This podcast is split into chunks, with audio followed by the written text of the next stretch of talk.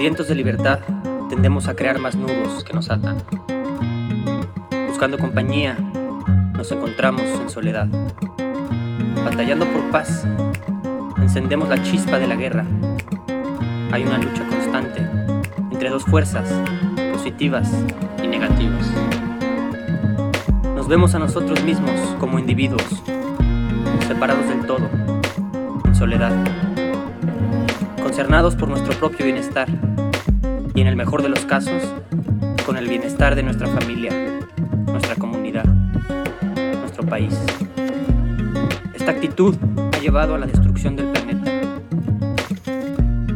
¿Hasta cuándo nos daremos cuenta que el planeta entero es nuestra casa? Que toda la gente es familia. Eventualmente los seres humanos tendremos que despertar, dejar de vivir inmersos en la ilusión para ver la verdad. Una verdad que solo es visible para los ojos del alma.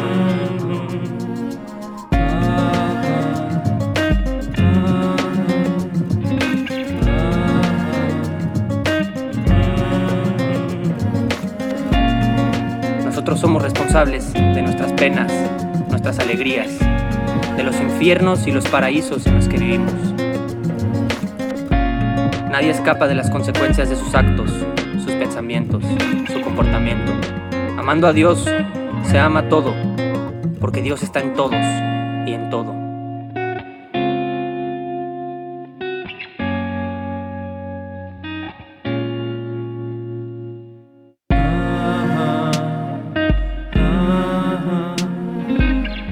Por eso es que no podemos dañar a otro ser o a cualquier cosa sin dañarnos a nosotros mismos.